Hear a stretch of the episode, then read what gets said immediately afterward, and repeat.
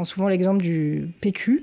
en fait, dans, un supermarché, on, peut avoir deux PQ, même marque, même prix, même, même tête. simplement, il y a un PQ qui a été stocké dans un entrepôt passoire énergétique, emballé par des machines et puis livré par des camions diesel très polluants. et puis, on peut avoir un autre PQ qui est stocké dans un entrepôt FM logistique à haute qualité environnementale, emballé par des personnes en situation d'insertion professionnelle. Hein, c'est un des gros projets du mhm. groupe. Euh, et puis euh, livré en, camion électrique ou même en cargo bike euh, dans certaines villes. Voilà. Et pourtant, le PQ a le même prix.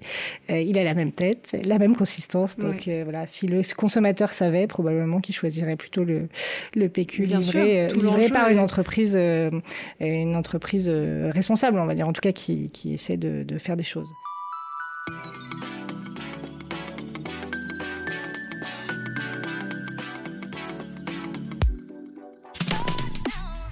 Bonjour, je suis Céline Puffardi-Julie et je vous accueille sur le podcast UC3D Le Sens et l'Action. Et aujourd'hui, nous recevons Charlotte Migne de FM Logistique. Bonjour. Alors Charlotte, tu as démarré ta carrière chez Accor au développement durable, puis chez Capgemini, très active sur les sujets liés à l'énergie et aux utilities pour de grands comptes. Ensuite, tu es passé par le groupe Endered, où tu as créé la fonction développement durable et tu t'es occupé des fonctions RH. C'est le bon mix pour arriver chez FM Logistique où tu officies depuis trois ans en qualité de directrice développement durable du groupe. Alors, parle-nous un peu de FM Logistique qui n'est pas une marque connue de tous. Oui, bah, FM Logistique, c'est une entreprise de 27 000 collaborateurs présents dans une quinzaine de pays, notamment en Europe, Europe de l'Ouest, euh, Russie, Asie et Brésil. C'est un groupe familial, indépendant, euh, qui officie dans le domaine de la logistique et de la supply chain. Donc, on va faire un, voyage dans la supply chain aujourd'hui pour voir quel est le, monde nébuleux, euh, parfois, peu connu de la supply chain. Donc, on a trois métiers. le premier métier du groupe, c'est le stockage et la manutention. Hein. Donc on opère des entrepôts logistiques, environ 4 millions d'entrepôts dans le monde. Euh, on construit nous-mêmes nos plateformes avec euh, une logique euh, d'excellence environnementale assez accrue et ça représente à peu près la moitié de notre chiffre d'affaires. Après on a deux autres métiers, c'est l'organisation du transport et la gestion de la supply chain pour nos clients, c'est-à-dire en gros le déplacement des marchandises, jusqu'à la distribution du dernier kilomètre, ce qu'on appelle la logistique urbaine. Et puis le troisième métier du groupe, c'est le co-packing. Le co-packing, c'est une activité qui consiste à regrouper euh, des produits en lots, euh, soit parce qu'il euh, convient de les mettre dans un même conditionnement, soit pour des fins promotionnelles. et donc là, on est dans une logique de promotion dans les supermarchés, par exemple. D'accord. Donc, grand groupe familial, indépendant, international. Euh, en quoi ta société a-t-elle besoin de se transformer aujourd'hui? C'est quoi vos enjeux euh, Et quelle est euh, la vision de la société sur le fond de la transition environnementale et, sociétale en particulier? Bah, Les enjeux de l'entreprise, c'est les enjeux du secteur de la supply chain de manière générale. Et donc, je pense que c'est intéressant de, effectivement de rentrer dedans aujourd'hui. Ce qui est intéressant dans le secteur, c'est qu'on a des enjeux aussi bien sociaux qu'environnementaux on, adresse euh, d'abord euh, un secteur qui est euh, très générateur d'emplois. Hein. on a beaucoup d'emplois, pour la plupart en dehors des villes, hein, puisque nos 170 entrepôts, ils sont en général en périphérie des villes et, en particulier dans les campagnes. donc on l'a dit, on, emploie 27 000 collaborateurs, 6 500 en France, et c'est à peu près autant d'emplois que génère notre propre supply chain, c'est-à-dire nos sous-traitants et notamment nos sous-traitants transporteurs. Euh, euh, les enjeux sociaux, c'est aussi euh, lié au fait que nos activités sont physiques. Hein, donc, on a des activités concrètement hein, de préparation de commandes, de caristes, de co-packing, comme on le disait.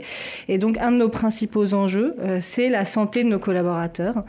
c'est pourquoi on, travaille en particulier sur deux axes la formation de nos collaborateurs hein, sur la préservation de leur capital santé et la R&D pour tester et déployer des équipements ergonomiques notamment pour le port de charge. Et donc, euh, c'est ainsi que sur le, volet social, on a développé euh, très récemment nos propres euh, ergosquelettes en partenariat avec un institut de recherche.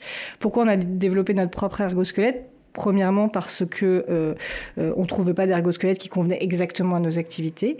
Et puis, euh, ce qui est intéressant aussi dans le secteur de la supply chain, c'est qu'on est dans des secteurs à faible marge, et donc les ergosquelettes du marché étaient trop chers pour nos métiers. Ouais, et donc, c'est pas pour vous. Non, exactement. Donc, il a fallu repenser et repenser le modèle pour avoir des ergosquelettes qui sont à un coût abordable et puissent être déployés massivement, parce qu'évidemment, l'idée c'est pas d'en avoir deux dans un entrepôt, mais d'avoir un, un déploiement vraiment massif et partout, quels que soient les, pays. Donc c'est une forme d'innovation pour une juste tech. Euh, Exactement. L'idée, euh, c'est toujours de, faire de la RD euh, pour avoir des équipements qui vont aider les gens, mais que ce soit à la fois utile.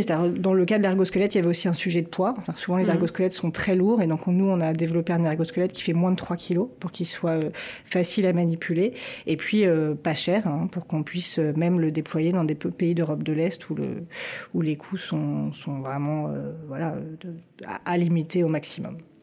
D'accord. Et alors, dans un autre enjeu, c'est l'environnement, évidemment. Voilà, alors effectivement, j'ai commencé par le social parce qu'effectivement, c'est c'est pas forcément l'enjeu qu'on imagine en premier sur la supply chain. On les camions, le transport, le camion, la pollution. Voilà. Donc il y a un vrai sujet euh, social et c'est euh, et c'est ça qui est intéressant dans ces métiers-là, c'est qu'on est sur les deux jambes et d'ailleurs euh, voilà, on est on est vraiment sur sur la, maximisation de la triple bottom line, hein, sociale, environnementale et économique puisqu'on a des enjeux économiques très forts. Sur l'environnement, je dirais qu'on a deux enjeux majeurs hein, le carbone, la pollution, le carbone d'un côté et la ressource. Hein. donc on va dire le carbone euh, et, la pollution de l'air, en particulier sur le transport, et la ressource euh, probablement plus sur les enjeux de la logistique et des entrepôts. L'enjeu euh, du carbone, il existe aussi sur les bâtiments. Hein. les bâtiments logistiques, aujourd'hui, c'est à peu près un tiers de notre empreinte euh, carbone. Euh, donc, on a un objectif de neutralité carbone de nos bâtiments logistiques qui sont, qu'il faut imaginer comme des grosses plateformes. donc, on travaille sur l'éco-conception de nos bâtiments, d'une part, l'efficacité énergétique, le sourcing d'énergie verte, et surtout, on est en train de développer une vision de l'entrepôt qui produit plus d'énergie qu'il n'en consomme, mm-hmm. parce qu'il faut imaginer que ces entrepôts, en fait, ils consomment pas beaucoup d'énergie. Par contre, comme ils sont assez grands, euh, ils ont un potentiel solaire euh, assez important. Euh, et donc, on peut imaginer, et on est en train de, de mettre en œuvre cette stratégie, d'alimenter par du solaire des boucles d'énergie locales dans les territoires. D'accord. Ce qui, vous, ce qui, vous, rend euh, quelque part producteur et donc potentiellement un nouveau métier pour vous. Exactement. Euh, on y reviendra après parce que ça a un impact important sur le, sur le transport. Pour ce qui est du transport, euh, ça représente à peu près deux tiers de notre empreinte carbone et c'est principalement du routier, un petit peu de rail. Notre premier levier, c'est celui de l'optimisation du transport, hein, puisqu'on est organisateur de transport. parce que nos, nos, entrepôts sont multi-clients, on est les, un peu vu comme les champions de la mutualisation et en particulier de ce qu'on appelle le pooling. Le pooling, un pool, c'est un regroupement de plusieurs industriels euh, qu'on a sur une même plateforme et pour qui on va organiser en amont le transport afin d'optimiser au maximum vers les mêmes centres de distribution, les mêmes, supermarchés, on va dire, ou les mêmes magasins de proximité, en maximisant vraiment le taux d'occupation des camions. Enfin, des choses qu'on peut faire que si on a euh, euh, les, marchandises au même endroit et qu'on peut vraiment optimiser toute la supply chain. Et que vous représentez beaucoup de marques, ce qui est le cas. Oui, euh, voilà, on travaille pour énormément de marques euh, dans tous les secteurs, euh, la mm. cosmétique, la F, le FMCG, les industriels. Voilà, il y a assez peu de secteurs pour lesquels on ne mm. travaille pas. On travaille aussi sur le transport euh, à énergie alternative hein, euh, et effectivement le, fait d'intervenir sur toute la chaîne de valeur, hein, l'entrepôt, le co-packing, le transport longue distance et la logistique du dernier kilomètre, c'est un atout environnemental pour nos clients parce qu'en fait on peut avoir un certain nombre d'activités sous le même toit euh, et donc ça nous permet un d'éviter des transports inutiles et deux d'imaginer que demain l'énergie produite sur nos sites deviendra un carburant pour nos camions. Je dis demain parce que on pense en particulier à l'hydrogène Hein, qu'on peut produire à partir de catalyseurs, euh, à partir de l'énergie solaire. Euh, donc ça se fait déjà euh, en Espagne. Dès l'année prochaine, on aura des véhicules qui seront alimentés en hydrogène pour la logistique urbaine.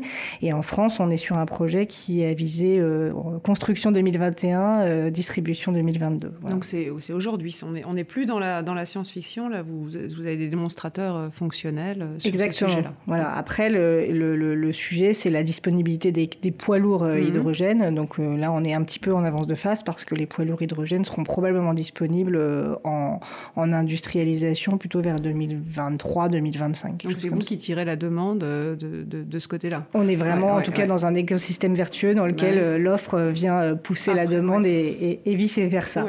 Donc ça, c'était pour les enjeux de carbone et de pollution, hein, évidemment importants dans le secteur. Il y a un autre enjeu qui est un enjeu montant euh, que, que, représentent les ressources et en particulier euh, la guerre contre le plastique et les consommables à usage unique. Euh, et donc chez FM Logistique, on a euh, globalement en place un programme zéro waste pour les opérations, hein, donc pour supprimer notamment le film plastique hein, qu'on utilise massivement aujourd'hui autour des palettes, avec des initiatives soit qui permettent complètement de supprimer euh, ce plastique euh, ou euh, d'imaginer des alternatives réutilisables en plastique aussi ou, ou tissu par exemple comme des chaussettes qu'on peut utiliser. Des euh, chaussettes. Des chaussettes en ah bah, tissu, voilà, qu'on met sur les palettes pour qu'elles ne bougent pas. Voilà. C'est ce que c'est l'innovation frugale. Euh, et globalement, euh, on propose désormais à nos clients une offre de logistique du vrac et des emballages réutilisables. C'est-à-dire qu'en fait, on est capable de mettre en place une vraie supply chain de l'économie circulaire avec le remplissage des trémies ou des contenants dans les entrepôts, la livraison de ces produits en magasin dans les magasins de proximité ou supermarchés, le collecte et le transport qu'on appelle la reverse logistique, puis le nettoyage des contenants dans nos entrepôts et le re-remplissage avec les produits qui sont stockés chez nous. Euh, donc on est vraiment dans une logique euh, de favoriser et de de, lever les freins logistiques euh, qui empêchent le déploiement euh, massif euh, du vrac aujourd'hui dans la consommation responsable. Ou de la consigne si, si, ce, ce, système est adopté par les, consommateurs et les, les, distributeurs. Très bien. Et donc, à ce stade, j'aimerais te demander qui est-ce qui pousse et qui est-ce qui tire sur ces sujets? Est-ce que c'est les marques? Est-ce que c'est les distributeurs? Bah, c'est un peu les deux. En fait, euh, toute la difficulté euh, consiste à faire se parler tout le monde. Aujourd'hui, on a, le distributeur qui va euh, euh, tirer euh, pour avoir les besoins sur les rayons et, comprendre quels sont les moyens de massifier notamment le dernier kilomètre. Et nous, tout, notre, tout notre, notre travail et notre expertise consiste à, se, à faire mettre autour de la table les industriels pour pouvoir imaginer de la mutualisation qui ne qui va pas se faire naturellement si on l'organise pas. Mais grosso modo, c'est à la fois les marques hein, qui aujourd'hui euh, ont fait beaucoup euh, dans leur scope euh, direct, hein, dans leur périmètre direct, et, qui aujourd'hui travaillent dans ces logiques dans, le, dans, le, dans le périmètre suivant, qui est le périmètre de la supply chain. Hein. Mm. Moi, j'ai rejoint la supply chain notamment pour ça, parce que je voyais bien que le, la, focale, elle était en train de se déplacer sur la supply chain. De remonter la chaîne, Exactement, et, que, et que c'était un, sujet compliqué et dans lequel il y avait encore beaucoup de choses à faire. Voilà. Oui, et puis ayant bossé sur les sujets d'utilities, énergie, tu étais bien euh, bien préparé, effectivement. Et euh, en particulier, euh, quels sont les secteurs d'activité qui sont les plus moteurs et qui vous poussent à agir? Alors aujourd'hui tous, euh, même si au, départ, en tout cas quand je suis arrivée il y a quelques années, c'était en particulier un sujet pour des secteurs euh, euh, dits à, forte marge, donc notamment la cosmétique et le luxe, mmh. qui travaillent sur ces thématiques pour des raisons d'image hein, notamment et d'intérêt du consommateur final. mais aujourd'hui, c'est aussi un sujet pour les, les, le FMCG globalement, hein, les, les acteurs de la grande consommation. pour les acteurs de la grande distribution, c'est ce que je disais, on est on est probablement plus sur des enjeux du dernier kilomètre. Mhm. Euh, et puis, euh, euh, globalement, même les, les, acteurs industriels commencent à rentrer sur la, thématique de la supply chain parce qu'en fait, on est sur des sujets d'optimisation environnementale et d'optimisation économique également. Donc, on, a, on est sur une thématique un peu de donnant-donnant sur ces sujets. Donc, globalement, je dirais que le, le, si, si l'impulsion a été sur des secteurs type cosmétique ou pharma, voilà, on est un peu sur tous les secteurs aujourd'hui. D'accord. Et vous avez défriché aujourd'hui, vous intégrez ça dans une, dans une offre quasiment de, de, conseils pour co-construire des offres plus durables Oui, voilà. Avec des KPI. Euh. Ce qu'on essaie de faire aujourd'hui, c'est à la fois euh, avoir une approche du développement durable euh, interne, donc avoir des opérations exemplaires, c'est le, le, minimum, bon, mais aussi d'être de, un facilitateur, un enabler de la supply chain durable de nos clients. Et donc on rentre effectivement dans des logiques de, de conseils. Pourquoi? Parce que nos clients nous disent qu'ils ne sont pas des spécialistes de la supply chain, qu'il leur manque des données fiables, qu'ils n'ont pas une visu claire et précise et contextualisée de leurs impacts, et que donc ils ont besoin d'experts pour les aider à travailler. Donc c'est une formidable opportunité évidemment d'apparaître comme un partenaire et, non pas seulement comme un exécutant. et donc on a développé chez FM des outils de mesure de l'empreinte supply chain sociale et environnementale de nos clients.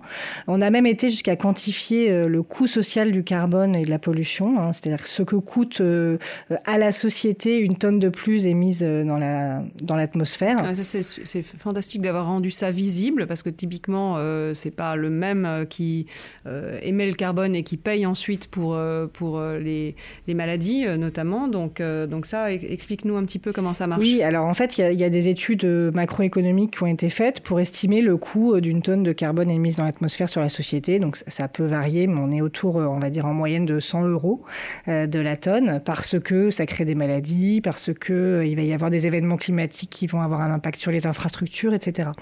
Et donc aujourd'hui, ces, ces, externalités négatives, on peut les, les financiariser. Hein, c'est la, logique de ce qu'on appelle le IPNL. ça a été fait beaucoup par certains acteurs comme Kering, mais ça n'a pas été fait dans la logistique. Et en mhm. fait, nous, on a, on a fait ça non pas pour, non pas pour euh, tendre le bâton pour se faire battre, mais plutôt dans une logique euh, à la fois de transparence et euh, de conviction en interne d'abord, hein, parce qu'évidemment c'est assez fort pour convaincre de l'importance du sujet, et aussi pour avoir un dialogue constructif avec nos clients, pour leur montrer que les baisses d'émissions de CO2 qu'on pouvait leur apporter dans leur supply chain avaient une, logique tangible aussi dans leur rapport d'une part, mais même dans leur PNL. Oui, bien sûr, et eux-mêmes, on leur demande de plus en plus d'aller loin dans leur, euh, dans leur, dans leur chaîne, de, de, de, de, rapporter ce qui se passe dans tous les scopes euh, de leurs émissions. Donc euh, c'est un atout pour. Et ça nous permet de piloter la performance sur le long terme. C'est-à-dire que ce qu'on peut regarder, c'est effectivement rapporter à notre chiffre d'affaires la part d'externalité négative. L'idée, effectivement, est qu'elle tende vers zéro alors que notre croissance continue. Et c'est la même chose pour nos clients. Mm. Et donc, c'est comme ça qu'on parle de décorrélation de la croissance du chiffre d'affaires par rapport aux externalités négatives. Donc aujourd'hui, c'est assez important parce que dans un secteur comme la supply chain, ça peut aller jusqu'à la moitié d'un euro de chiffre d'affaires euh, représenté par des externalités négatives. Donc en fait, décorréler les deux, c'est absolument euh, indispensable. Oui, tu montres où est la, marge aussi euh, finalement, à, la fois la marge d'amélioration, mais aussi là où ça peut grignoter la marge le jour où tu auras une, où on fera payer en espèces sonnantes et trébuchantes Exactement. pour ces, pour ces prix-là. Donc c'est un atout pour vos clients d'avoir une information aussi, aussi fine et aussi euh, contextualisée et pas conceptualisée, parce qu'elle est vraiment euh, en fonction de, des secteurs. Donc, euh, oui, du coup, ça nous permet d'organiser, en fait, d'utiliser cette photographie euh, très fine euh, comme un prétexte à une discussion régulière avec nos clients et surtout de la co-construction d'une feuille de route supply chain durable. et donc, on arrive avec cette photographie des solutions pour les réduire et donc dans tous les domaines, hein, soit dans le, dans, dans le domaine du, de la logistique, de l'entreposage, du transport ou du co-packing et c'est évidemment pour nous un atout de différenciation commerciale euh, fort. Euh, nos données sont fiables et de plus en plus fiables. Euh, on a d'ailleurs des, partenariats avec des instituts de recherche pour être vraiment vus comme une référence dans la mesure de la performance extra-financière en logistique. et effectivement, sans, avoir une offre de conseil réelle, hein, parce qu'on n'est évidemment pas des consultants, c'est plutôt une, valeur ajoutée, un service à valeur ajoutée qu'on essaie d'apporter à nos clients pour que leur supply chain soit de plus en plus mais aussi responsable. Oui, puis du coup, comme vous opérez euh, dans, dans, dans une quinzaine de pays, comme tu le soulignais au début, euh, évidemment, le, quand on parle d'énergie euh, en fonction des pays, on ne parle pas de, du même impact. Et donc, vous avez une réflexion sur la nature de l'énergie pour, pour certains usages. Donc, dis-nous un petit peu comment, comment ça se passe, ce mix énergétique chez vous. Alors, c'est comme toujours dans les groupes internationaux, il y a, il y a, il y a à la fois un besoin d'avoir une orientation groupe hein, et des des objectifs communs et en même temps sur l'énergie, on est toujours dans un travail de dentelle parce que l'énergie c'est un sujet qui est ô combien contextualisé parce que les mix énergétiques sont pas les mêmes dans les pays, parce que les, les, les subventions possibles ou en tout cas les, les régulations sont différentes. Mhm. donc on travaille par pays pour avoir une, une feuille de route énergétique intelligente. Par exemple, euh, voilà, ce qu'on pousser le véhicule électrique en Pologne, ce serait une aberration euh, parce que le mix énergétique est très carboné, sauf euh, si on, travaille sur de l'énergie électrique produite par de l'énergie solaire. fameux panneaux solaires sur les entrepôts qui alimenteraient les camions en hydrogène vert produit localement, par exemple. Et ce qu'on essaie de faire aussi de plus en plus, hein, parce que comme je le disais, on est dans un secteur euh, voilà, où les coûts sont, sont importants. Euh, c'est encore un, des, évidemment un des facteurs essentiels de choix d'un prestataire logistique pour une, pour une marque. Euh, et donc, on a développé là encore un, outil qu'on a appelé de TCO, un Total Cost of Ownership, qui nous permet en fait de conseiller nos clients sur les choix les plus vertueux, tout en ayant une logique de coût sur toute la chaîne de valeur. Parce qu'on s'aperçoit que, par exemple, des solutions gaz qui sont plus chères à l'investissement, ou même des solutions électriques peuvent euh, assez vite sur des mhm. contrats un peu plus longs euh, se révéler euh, intéressants et rentables parce qu'on est capable d'amortir l'investissement sur 12, 14 mois. Voilà. Donc ça, c'est un des enjeux et une des opportunités du sujet, c'est de dire à nos clients, bah, et, on n'augmente pas les prix, mais on a des contrats plus longs, euh, ce qui nous permet d'investir dans du transport plus vert. Et de, de fidéliser tes clients. Et, et c'est une question qui est posée dans les appels d'offres, ce, cette, euh, cette problématique euh, environnementale, tu la vois monter? Oui, oui c'est une question qui est posée, mais aujourd'hui, c'est plutôt un sujet sur lequel on est proactif. Hmm. on s'est engagé à avoir dans tous nos gros appels d'offres une évaluation environnementale de nos offres en plus de l'environnement de l'évaluation économique. Euh, donc c'est plutôt quand même un sujet sur lequel euh, nous, on est proactif euh, pour créer la différence et apporter de la valeur. Mais le, le, le fait de, de, tenter de rendre les contrats plus longs et donc de fidéliser, c'est vraiment une, une, manière assez, assez smart de de faire passer le, plus vertueux malgré un coût euh, initial peut-être un peu euh, pour l'externe et pour convaincre en interne euh, de l'intérêt de, travailler sur les politiques de développement durable, non pas comme un, une contrainte supplémentaire, mais plutôt comme un levier de, de, de, renforcement de l'intimité client. Non, ça c'est très inspirant, quel que soit le secteur d'activité. Je pense que ça c'est c'est une bonne leçon. Donc votre activité se transforme aussi finalement grâce à cette contrainte, vous en faites potentiellement une une, activité. Donc tout à l'heure, on parlait d'un nouvel acteur de l'énergie potentiellement. Euh, parle-nous un petit peu de oui. comment ça se passe. En fait, on, a la chance d'être un des, un des rares acteurs qui construit euh, ses propres plateformes. Hein. Donc on a à la fois on a FM Logistique qui opère les entrepôts, mais aussi qui, qui euh, est une foncière et qui design les entrepôts. l'énergie, c'est un gros sujet parce qu'en en fait, on on a des bâtiments qui sont des gros bâtiments euh, qui, du coup, nous, permettent, on a à peu près 200 plateformes dans le monde, euh, qui nous permettent euh, d'imaginer de produire de l'énergie pour les territoires et la mobilité durable.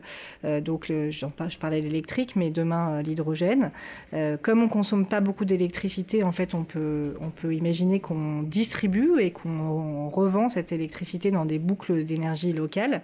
et voilà, pour utiliser le solaire, on s'est demandé ce qu'on pouvait faire pour stocker du solaire. Hein. c'est un peu tout l'enjeu. Et c'est comme ça qu'on travaille d'abord sur l'utilisation de batteries, euh, de batteries usagées des, des, mm-hmm. forklifts pour pouvoir euh, stocker l'énergie. Ça, c'est une manière de, de faire, de, encore une fois, de la, de la réutilisation de l'économie circulaire. Mais surtout, euh, on est arrivé assez vite sur l'idée qu'il fallait qu'on transforme cette électricité en surplus en hydrogène, à la fois pour des usages industriels. Donc là encore, on, on peut avoir des chariots à hydrogène, ce qui a non seulement un avantage environnemental, mais aussi un avantage en termes de sécurité, parce que euh, ça, évite d'avoir euh, à manipuler des batteries qui sont lourdes, hein, déjà très lourdes, euh, et qui en plus potentiellement voilà, ont, des produits chimiques pas forcément très bons pour la santé. donc là, l'hydrogène, c'est un vrai plus social et c'est un plus environnemental. Et puis demain, comme on est capable de produire en fait beaucoup d'hydrogène, on imagine cette, cet hydrogène, en tout cas la, vision qu'on est en train de poser pour 2022, c'est que cet hydrogène soit vendu à des collectivités locales pour des usages, par exemple, de, de bus de transport en commun ou de collecte de déchets, comme ça se fait déjà beaucoup.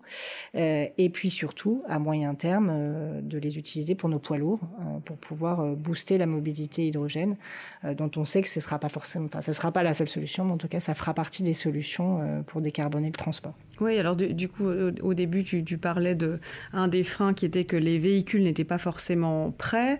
Euh, ensuite, euh, c'est vrai que tu, tu parles d'alimenter les collectivités locales, donc tu as une vraie vision territoriale, mais il y a quand même des, quelques questionnements autour du, sujet de l'hydrogène en, termes de, de, sécurité ou en termes de... Est-ce que ça va augmenter le balai des, camions Donc là, c'est pas forcément le, la solution miracle. Donc parle-nous un petit peu de, comment tu lèves les freins sur ces, Alors. L'hydrogène, effectivement, euh, aujourd'hui, c'est une solution euh, qui est vue comme une des solutions vertes pour décarboner euh, le transport de manière générale, mais si c'est de l'hydrogène vert. Donc tout l'enjeu, effectivement, c'est d'avoir un hydrogène qui soit pas produit à partir des énergies fossiles, mais produit à partir d'énergies solaire notamment.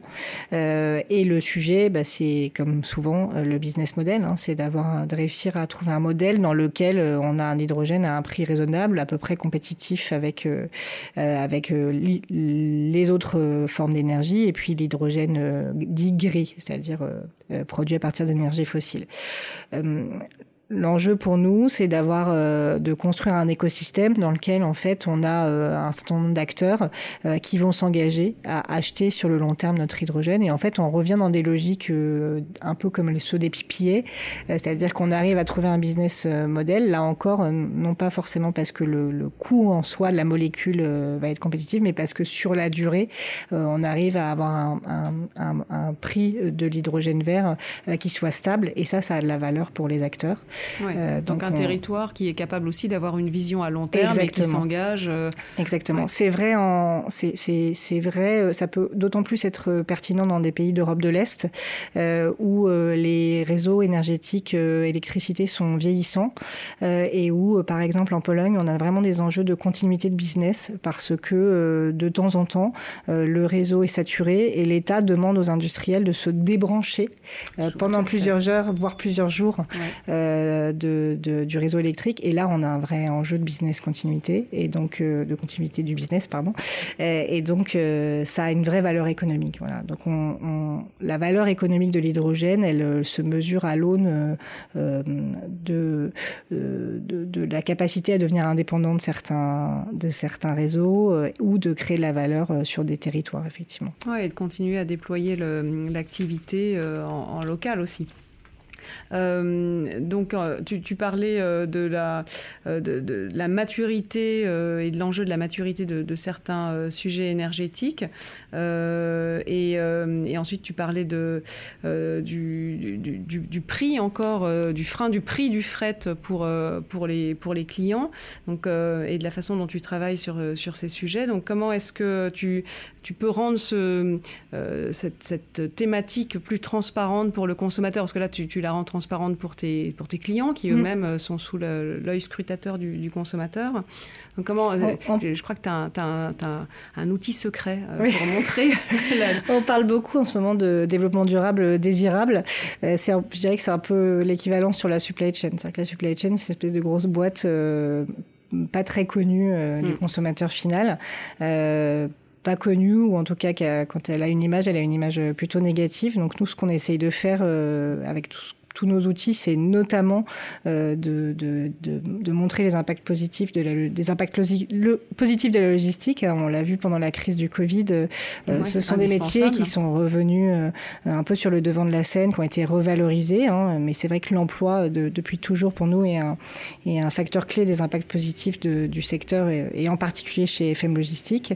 mais on a un enjeu globalement à faire de ce sujet un, un sujet d'importance pour les consommateurs. Et effectivement, je prends, je prends souvent l'exemple du PQ. en fait, dans, un supermarché, on, on, peut avoir deux PQ, même marque, même prix, même, même tête. simplement, il y a un PQ qui a été stocké dans un entrepôt passoire énergétique, emballé par des machines et puis livré par des camions diesel très polluants. et puis, on peut avoir un autre PQ qui est stocké dans un entrepôt FM logistique à haute qualité environnementale, emballé par des personnes en situation d'insertion professionnelle. C'est un des gros projets du mhm. groupe. et puis livré en, en, camion électrique ou même en cargo bike dans certaines villes. Voilà. Et pourtant, le PQ a le même prix. il a la même tête, la même consistance. Donc voilà, si le consommateur savait, probablement qu'il choisirait plutôt le, le PQ livré, livré par une entreprise, une entreprise responsable, on va dire, en tout cas qui, qui essaie de, de, faire des choses. Le consommateur a envie de savoir. C'est ça la, la, bonne nouvelle, c'est que c'est qu'aujourd'hui on s'informe. Il y a des, y euh, plateformes pour s'informer, des, des, apps pour euh, mmh. Pour connaître un petit peu l'intérieur de la boîte. Donc euh, c'est très bien ton, ton, histoire de PQ pour rendre la logistique transparente. Donc avec toutes toutes toutes ces casquettes que tu as, tu es la bonne personne pour le job. donc qu'est-ce qui qui t'a fait choisir toi cette entreprise là en particulier? Qu'est-ce qui te relie ton. Je, effectivement, j'avais vraiment envie de travailler dans la supply chain parce que je, ce que je disais euh, avant, je, voyais bien que la focale était en train de passer euh, sur le, sur la, en remontant la chaîne de valeur ou en la descendant, en fonction de comment on le prend. Euh, il, restait à trouver une entreprise qui était vraiment authentique et qui avait envie de travailler sur ces sujets parce qu'elle y voyait un, un, futur et, un point de différenciation. Je pense que chez FM Logistique, on est dans cette logique-là parce que c'est une entreprise familiale indépendante, euh, parce que c'est une entreprise qui est, euh, qui est sur la pérennité et très, euh, est très en avance sur beaucoup de sujets, mhm. notamment sur la prise en compte de l'humain et de l'intelligence collective.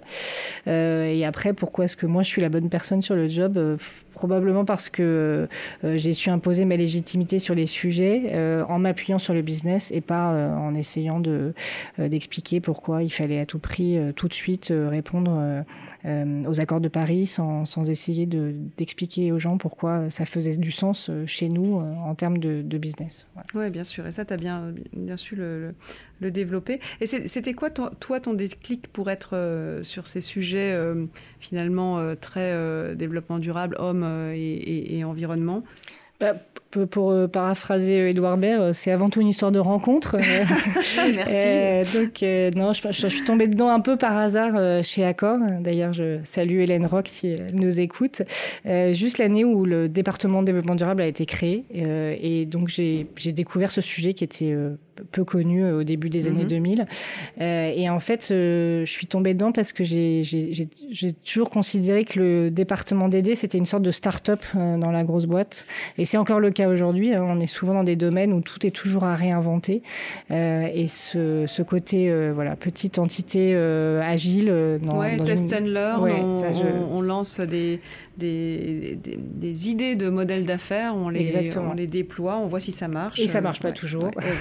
mais, mais en tout cas, voilà, il y a un esprit start-up dans les, dans les grosses entreprises qui, qui me séduit. C'est ça qui te, qui te fait aimer ce, ce métier aussi, la possibilité de euh, d'inventer, de proposer, euh, de convaincre? Oui, de, de J'adore euh, comprendre le business model des entreprises, euh, savoir quels sont les, les, les, leviers, ce qui peut les aider à les rendre plus vertueux, euh, inventer de nouveaux services, embarquer les équipes. Voilà, c'est à la fois cet, cet esprit d'innovation, hein, parce que je, je, suis persuadée qu'aujourd'hui l'innovation ne va pas sans développement durable et le développement durable mm, en entreprise, en tout cas, c'est beaucoup d'innovation. et pas toujours l'innovation pure techno, comme on l'a ah vu avec tes, tes, tes des ergosquelettes euh, euh, smart tech euh, ou plutôt juste tech. et comment est-ce que tu vois les, sujets euh, d'aider? Alors là, tu es dans une entreprise à la gouvernance euh, visiblement euh, bien capée pour comprendre les enjeux de long terme, puisque c'est une entreprise familiale et qui, a compris que le développement durable était un, atout. Mais comment est-ce que tu continues à, faire infuser ces sujets dans la stratégie? Tu essayes de prévoir ce qui va, les développements, notamment internationaux, parce que j'imagine qu'il y en a beaucoup là. Oui, en fait, je, je pense que j'ai pas vraiment de méthode, Charlotte. La, méthode, c'est de s'adapter à la culture de l'entreprise. Hein. Il se trouve qu'effectivement, chez FM, entreprise familiale, le, le push du PDG a été plutôt euh, un peu plus facile à impulser que dans d'autres euh, entreprises. Euh, mais en général, mon passé de consultante m'amène à structurer la, démarche de manière assez forte. et j'aime beaucoup, je, trouve que c'est facile d'aller s'appuyer sur les données des infos. Et donc, c'est en particulier ce qu'on a essayé de faire chez FM Logistique, c'est d'aller travailler la donnée développement durable pour en faire une, une donnée à valeur en soi et une valeur ajoutée pour nos équipes et nos clients. Euh, ce qui nous a permis vraiment de, montrer qu'on était sur un sujet euh, euh, qui, qui, faisait bouger les choses. Voilà, on avec notre dashboard aujourd'hui, on a vraiment un outil unique sur le marché pour pour aller pitcher des clients, pour aller convaincre, des équipes. Bien sûr, en interne. Parle-nous un petit peu de ton, ton équipe, parce que j'imagine que tu as des, des collaborateurs qui travaillent avec toi. Qu'est-ce que, qu'est-ce que tu attends d'eux? Qu'est-ce qu'il faut pour travailler dans, dans l'équipe de Charlotte euh, Il faut euh, beaucoup de bonne humeur. Euh, non, comme, comme toujours hein, dans, dans, les sujets du développement durable, on en parlait ce matin avant, je pense qu'on est des profils un peu travailleux-man, c'est-à-dire qu'on n'en a jamais terminé avec le développement durable, donc il faut beaucoup d'énergie, beaucoup d'énergie, beaucoup de, résilience, hein, Cécile le disait dans le podcast, je pense que ça c'est une, des qualités fortes. Il faut un pouvoir d'influence, hein, parce que parce qu'on est dans des logiques effectivement matricielles non, non hiérarchiques. Donc il faut que toute l'équipe, même au, euh, à tout niveau, euh, soit capable d'embarquer, euh, sans rentrer non plus dans du militantisme. Ça pour moi c'est assez important parce que sinon on braque. total en face. Exactement. donc il faut des convictions, il faut il faut de l'expertise, mais mais pas de militantisme. Voilà. Parler le même discours que la personne en face de toi. Quoi. Exactement. et moi j'ai beaucoup besoin de mon équipe pour construire. Hein. Je, je, je, me, je me nourris du collectif euh, beaucoup. Euh, j'ai besoin de ça. Donc mon équipe, c'est vraiment mon, mon rock, mon, mon, pilier. Et puis après, au-delà de l'équipe, il y a les autres départements. Hein, je pense que comme beaucoup de directions d'aider, on est probablement la direction qui travaille le plus euh, en collaboration, en transversale avec les autres départements. J'aime bien dire qu'on est fonction support des fonctions support. Hein. donc sur la pyramide de Maslow, dans, dans, dans, la création de valeur, on, est, on a vraiment besoin de prouver la valeur puisqu'on est fonction support des fonctions support, euh, des, équipes commerciales, euh, des équipes innovation, euh, des équipes business, et puis et puis le réseau à l'international. Ça évidemment c'est c'est très c'est très valorisant, c'est très c'est très ça apporte beaucoup de valeur de, de, travailler avec les, les, équipes dans les pays. un des enjeux, c'est évidemment de professionnaliser les équipes hein, pour en faire des, des acteurs euh, impliqués ambassadeurs, parce qu'aujourd'hui, chez FM, en tout cas, on s'appuie sur le réseau QHSE, mhm. euh, qui a plein de qualités et plein d'expertise sur les sujets, voilà, euh, voilà, exactement, sur les sujets, sujets santé, sécurité et environnement. Mais là, on est sur un rôle un peu différent. On est un rôle de, sur un rôle de, de coordination euh, d'action euh, de différents départements, de, de la maintenance, de, des commerciaux, des équipes RH. Et donc, on, a besoin de faire de ces gens qui sont aujourd'hui plutôt des experts, euh, des, des, influenceurs. Et ça, c'est un vrai travail, mais c'est un travail qui est euh, à la fois très enthousiasmant pour euh, nous, l'équipe DD Corporate, mais aussi pour eux, parce que évidemment, ça, ça, les fait euh, rentrer dans un rôle qui est qui a du sens et qui est, qui est de plus en plus gratifiant, important, voilà, chercher gratifiant, absolument. Et c'est des soft skills. Il y a le, côté scientifique, la donnée, le dashboard, et puis le côté savoir-être, influencer, voilà. Et il y a une question qui, qui revient souvent pour les euh, les, personnalités qui, comme toi, travaillent euh, en, à la direction développement durable. Euh, il y a, le, il y a les, le club des très fermé d'ailleurs des, des, des, gens qui sont au Comex et puis il y a, le, et puis il y a, il y a les autres qui parfois ont envie d'y être. Et alors toi, tu es, de celles qui revendiquent le fait de ne pas être au Comex. Donc vas-y, explique parce que ça, je trouve que c'est assez intéressant. au risque de, de, paraître un peu en décalage, je pense que le, je suis assez heureuse que le sujet développement durable soit pas au Comex, en tout cas chez FM Logistique, mais c'était le cas dans mes précédentes boîtes, parce que je pense que c'est important que le développement durable puisse être le sujet de tous les membres COMEX. Et donc, si le, le DD était en lui-même euh, représenté, alors je suis rattachée à un membre COMEX, hein, et c'est très important d'avoir une voix qui porte, qui soutient, et, et, la voix qui me porte, qui est la RH, est, est absolument euh, clé euh, dans la réussite du département. Mais je, je, je, je, pense que le fait de ne pas être au COMEX moi-même est, très important parce que tout le monde peut avoir envie de travailler avec le développement durable sans se sentir en concurrence. et donc, je, je, je, je crois qu'aujourd'hui, c'est plutôt un atout parce que tout le monde a envie de faire du développement durable et pas, et pas de s'approprier le sujet. Voilà. Non, très bien, c'est tout à fait légitime et, et, parfaitement compréhensible. Alors, quels sont les, tes, prochains grands défis, soit personnels au sein de, FM Logistique ou, justement ceux de FM Logistique qui deviennent les tiens euh, personnels? Bah Je pense que le, défi euh, actuel, c'est euh, de l'entreprise, de manière générale, c'est vraiment la livraison e-commerce, hein, la livraison omnicanale. Euh, on l'a vu avec la crise du Covid, euh, les livraisons euh, e-commerce ont explosé, mais c'était de toute façon une tendance très lourde de ces dernières années. Euh, et donc l'enjeu, c'est de réinventer des modèles de logistique urbaine euh, pour répondre aux contraintes des villes, hein, qui euh, à, à, court ou moyen terme vont de toute façon bannir le mmh. transport thermique.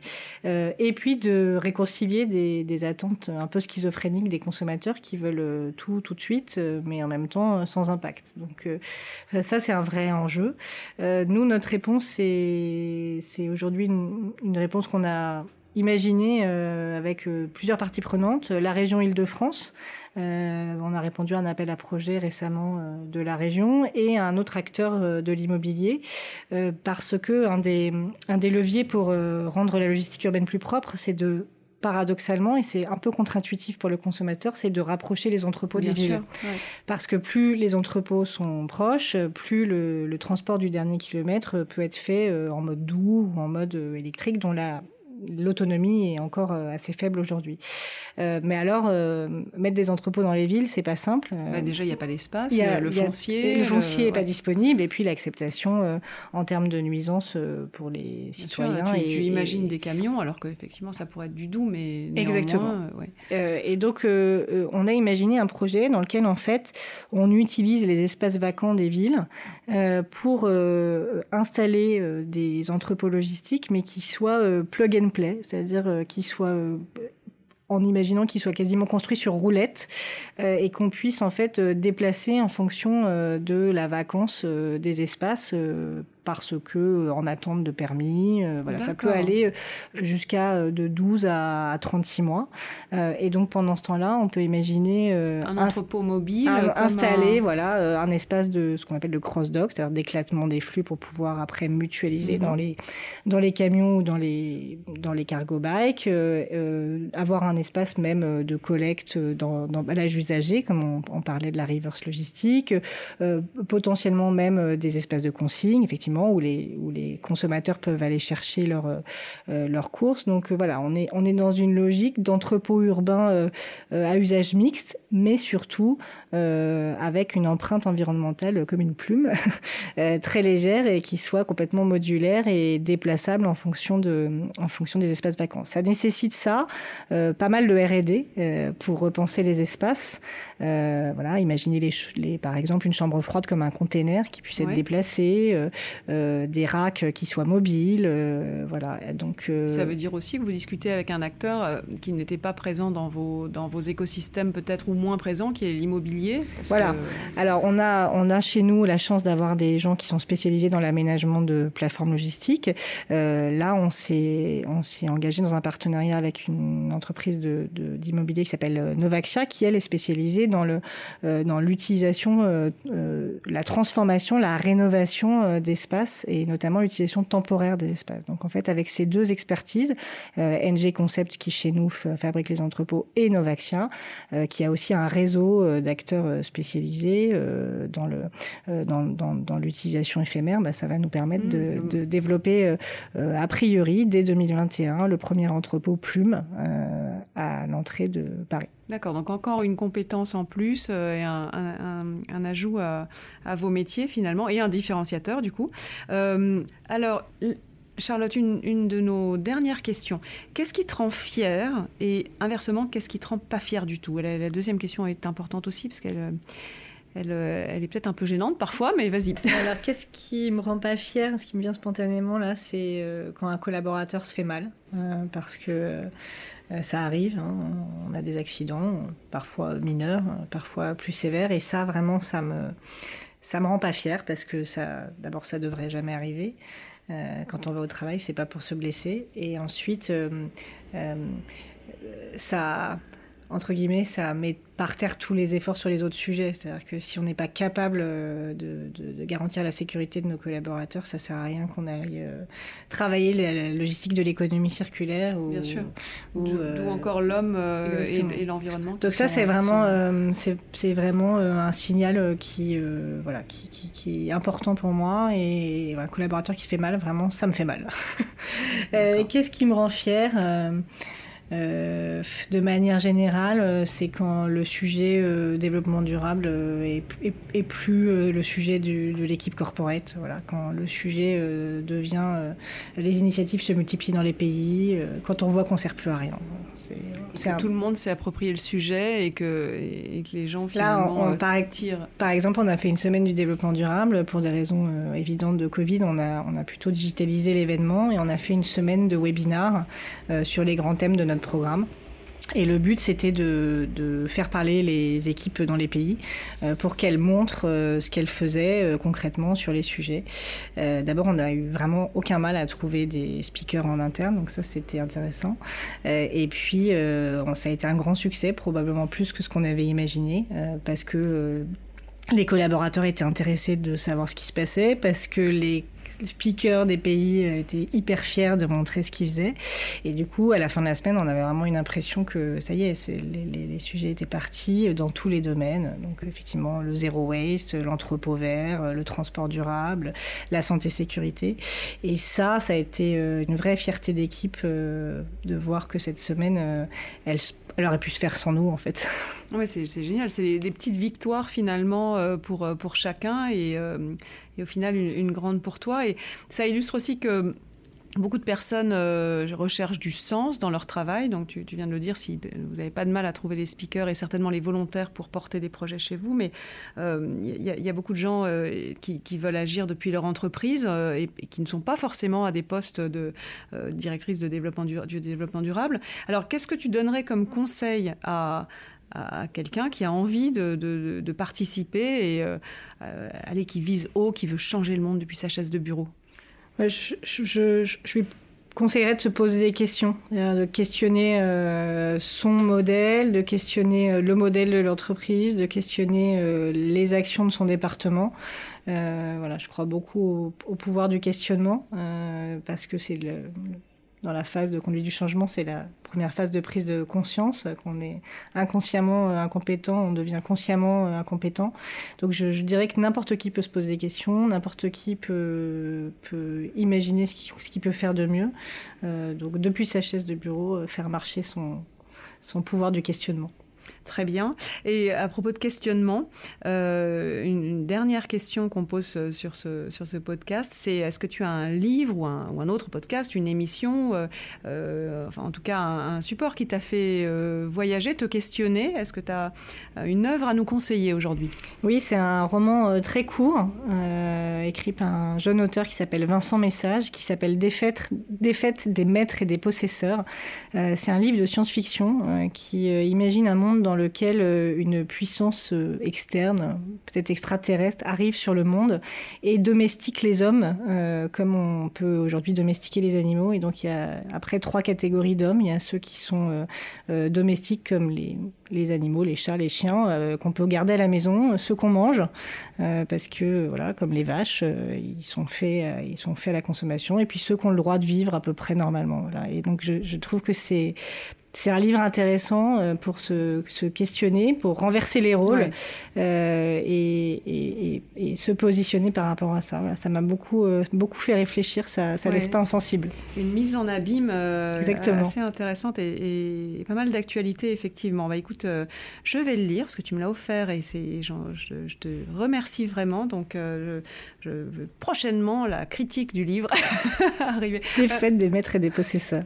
Merci beaucoup. Merci Charlotte d'avoir accepté d'être notre euh, invitée euh, sur le podcast. Merci de m'avoir invitée et d'avoir donné l'opportunité de parler de FM Logistique. Bah, du coup, on sait tout sur ta boîte. Et ben voilà, la supply chain n'a plus de secret pour vous. Voilà, la supply chain transparente par Charlotte.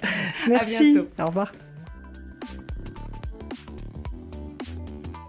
Merci pour votre écoute. Ce podcast est à retrouver tous les premiers mardis du mois sur les meilleures plateformes de podcast et sur le site web du C3D. Si ce podcast vous a plu, je vous invite à le noter, 5 étoiles pourquoi pas, et surtout à le partager largement.